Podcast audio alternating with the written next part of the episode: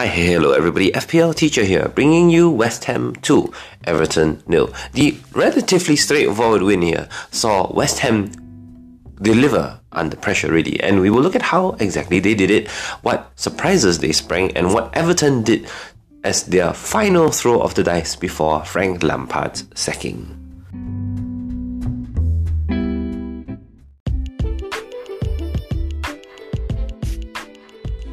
David Moyes was very brave here, redeploying his 3-4-2-1 formation, sacrificing Thomas Soucek in the process. This meant that Lucas Paqueta in central midfield once again became playmaker, but he this time had Said Benrahma on the left side rejoining him after experimenting with Pablo Fornals for the last 2 to 3 game weeks. Usually when you play 3 at the back, you don't do it based on your wingbacks like Chelsea did in 2016-17 under Conte. Instead, you require a dynamic midfield duo to serve as your platform in order to spring forward and launch attacks through your wingbacks as well as your unpredictable forwards. The question really was whether Paqueta and Rice were good enough to carry this role. The missing piece of the jigsaw puzzle perhaps is new signing Danny Ings. West Ham showed a lot of industry and tactical news on the ball, with Paqueta drifting from flank to flank.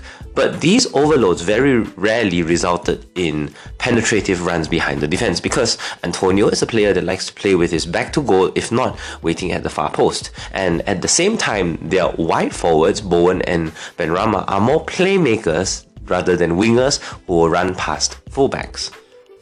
So really, the stars of the show for West Ham at least were their wingbacks who generated a lot of corners and the nature of the contest was such that their formations were mirrored by Everton's and majority of their chances were either shots from range or from set pieces. Things got really interesting in the second half, especially when West Ham were 1 0 up, because on the counter, West Ham are devastating. So the question, at least for FPL purposes, it's always whether we can identify games where West Ham would take the lead, where they would take advantage of slow starters and then hit teams on the counter through Bowen or otherwise. The 3-2-4-1 formation here actually favors counter-attacks compared to their usual 4-2-3-1, simply because their wing-backs, Emerson in particular on the left side, has a ton of pace to burn, while at the same time, Declan Rice's underrated ability of making tackles through his counter pressing at the right time can actually win the ball in really good positions. Twice he hit the post in the closing stages of the second half, and really, we are just waiting for a goal scoring purple patch from the midfielder, as he has shown a real ability to hit the bottom corner or at least aim for it consistently well. So, really, just to put it out there, Jarrod Bowen is not completely ignored at all. It's, the only difference is that Bowen's chances are produced individually on the counter, where he would be up there alongside Antonio, whereas Emerson, as well as Declan Rice on the left side, will continue to work alongside Danny Ings or Antonio up front to create chances.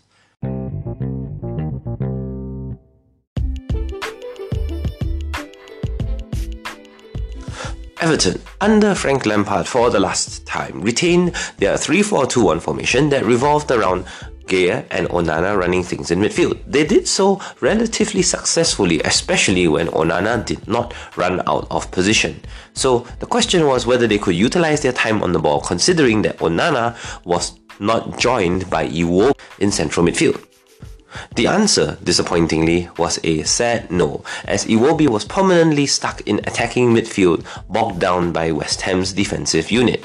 At the same time, Demarai Gray, usually the player in charge of their acceleration into the left half spaces, could not find the gaps required for Onana to find him in this case, perhaps due to predictability, but at the same time they were missing a crucial ingredient on the right side.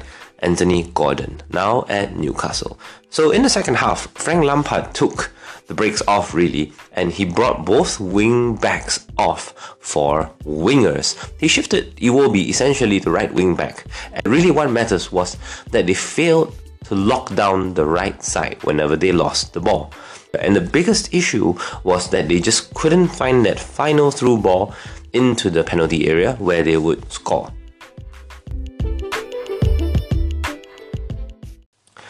So we've seen managers throw caution to the wind before by playing attackers in defensive positions. Wingers can play at fullback, defensive midfielders can play at centre back, and the issue with Lampard here was that his substitutions were supposed to enable certain attackers moving forward. By shifting Iwobi to right wing back, when his best skill set was actually in deep central midfield. It basically made all of Everton's midfield stuck in precisely the zones that West Ham wanted them. The substitutes that were brought on, such as Tom Davies, are known for bursting into half spaces, which exactly fits into West Ham's three at the back formation because their outside centre backs can aggressively shut down those very half spaces. Now, the obvious FPL thing to do really is to wait and see, especially considering how Sean Dyche operates. We know that a majority of these attacking midfielders will not see the light of day considering his tendencies. And the question really comes down to the reliable route to goal because we know how injury prone DCL can be.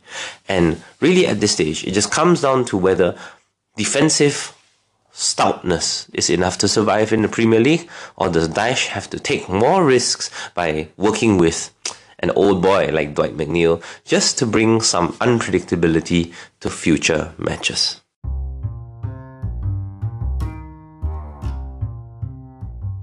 This game week was a little bit special because of the sheer number of relegation six pointers on display especially combined with their lone ownership in FPL itself. Really, this match had all the ingredients for El Sackico this season. The difference between this match and the United Spurs match last season, though, is that this time round we've had a lot more managers being replaced prior to this game already. So the question really comes down to whether you truly trust new manager bounce with Sean Dyche coming in for Everton.